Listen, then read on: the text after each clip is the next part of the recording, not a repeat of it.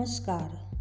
दोस्तों, आज की कहानी का शीर्षक है गीत और संगीत। गीत की कहानी, संगीत की कहानी, गीत और संगीत की कहानी बहुत पुरानी। एक झील के पास पीपल का वृक्ष था, जिसकी छाया तले एक कबीला ठहरा था। कबीले में मर्द भी थे, औरतें भी थीं, बच्चे भी थे। कबीले के दो बच्चे, करीब बारह वर्ष का लड़का और दस वर्ष की लड़की हँसते, खेलते, झील के किनारे आ गए। दिन ढल रहा था, फिर भी धूप कड़ी थी।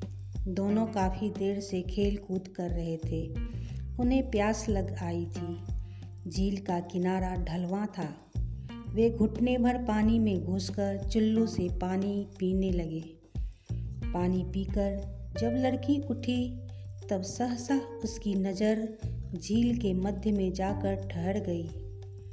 उजले उजले दो फूल, सूरज की धूप में दोनों फूल चमक रहे थे।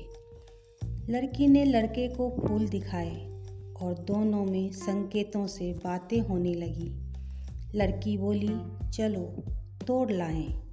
नहीं, इतनी दूर तैरकर नहीं जा सकेंगे। कैसे नहीं जा सकेंगे? तुम अच्छी तरह तैरना जानते ही हो। मैं भी तुमसे कम नहीं तैरती।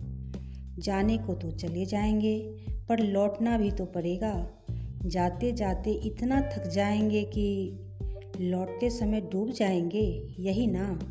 लड़की ने झल्ला कर संकेत किया। डूबने की बात नहीं है, लड़के ने शांति से समझाया। झील बहुत बड़ी है, पानी भी काफ़ी है। पानी में जानवर तो होगा ही। फूल के पास जाने से पहले ही हमें निगल जाएगा। निगल जाएगा तो निगल जाए। लड़की ने जिद पकड़ ली। मैं तो फूल तोड़ के रहूँगी। चल रहे हो?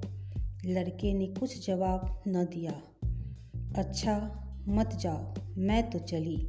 संकेत करते करते लड़की छपाक से पानी में कूदी और उपेक्षा से एक बार लड़के की ओर देखकर तैरने लगी।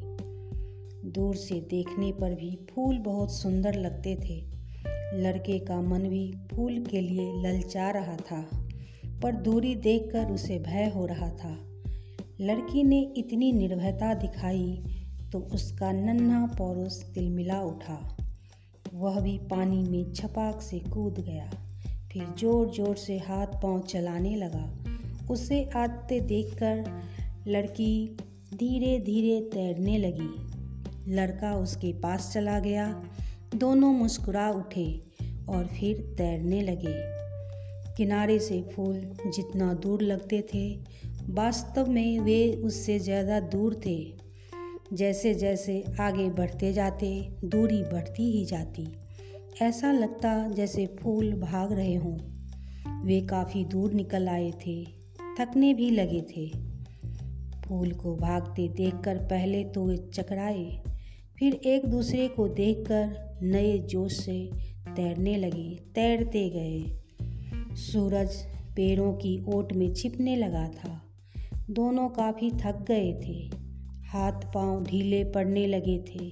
साँसें फूलने लगी थी। फिर भी वे तैरते जा रहे थे, क्योंकि भागते फूल जैसे ठहर गए थे। दूरी कम होती जा रही थी, वे फूल के पास पहुँचते जा रहे थे। फिर दोनों फूल के पास पहुँच भी गए। एक फूल लड़की ने तोड़ लिया, दूसरा फूल लड़के ने। दोनों किनारे की ओर मुड़ गए। सफलता के उत्साह में दोनों कुछ दूर तक तैरते रहे, फिर आगे न तैर सके। वे इतने थक गए थे कि हाथ पाँव निढाल हो गए थे। साँसें फूल गई थी। कुछ देर तक पानी में छटपटाकर दोनों फूल सहित डूब गए। साँझ होने पर जब दोनों बच्चे कबीले में लौटकर नहीं आए, तब उन लोगों ने आसपास खोजा। नहीं मिले तो निराश होकर वे किसी ओर बढ़ गए। बरसों बाद उसी पीपल की छाया में एक कबीला आकर ठहरा। उस कबीले में काफ़ी लोग थे। उनके पास कुछ सामान था, कुछ पालतू जानवर भी। सूरज क्षितिज से जरा ऊपर उठ आया था। उस कबीले के दो बच्चे, दस वर्ष का लड़का, आठ वर्ष की लड़की अपनी अपनी भैंसों पर चढ़कर झील के किनारे आए। भैंसें प्यासी थीं, झील में बैठकर पानी पीने लगी। दोनों झील के विस्तार को विस्मय से देखने लगे। सहसा दोनों की आँखें झील के मध्य में ठहर गई। लाल लाल, दो फूल। दोनों ने एक दूसरे को देखा। दूर से देखने पर भी फूल इतने सुंदर लगते थे कि दोनों के मन ललचा उठे। भैंसों की पीठ से उतरकर वे तैरने लगे। खूब जोश से तैरने लगे।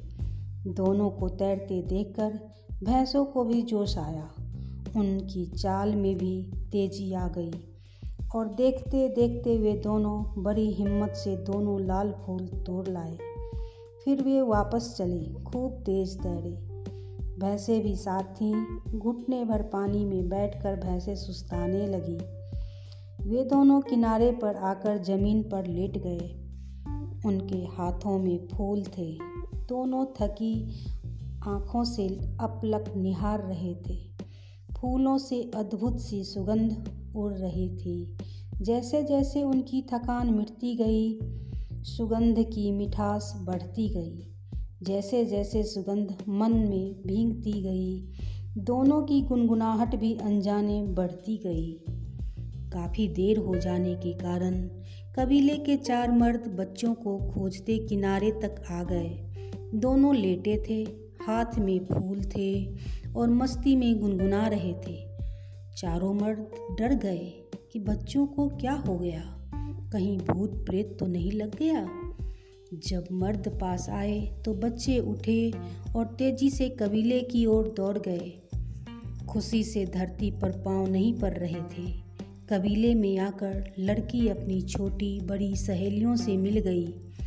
लड़का अपने छोटे बड़े मित्रों में लड़की ने गर्व से सबको फूल दिखाया। अद्भुत सी सुगंध।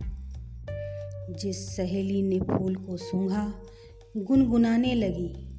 लड़के ने भी यही किया। उसके मित्र भी गुनगुनाने लगे। लड़कियों की मधुर गुनगुनाहट में केवल स्वर था। लड़के की गुनगुनाहट में स्वर के साथ शब्द भी थे। दोनों दल गाते गुनगुनाते रहे। मर्द औरतें सुनकर मुग्ध होते रहे। उनका अनुकरण करने की कोशिश करते रहे। लड़कियों ने जो गुनगुनाया, वह संगीत हो गया और लड़कों ने जो गुनगुनाया, वह गीत हो गया। गीत और संगीत की कहानी, दो बच्चों के साहस और बलिदान की कहानी, बहुत पुरानी कहानी। धन्यवाद।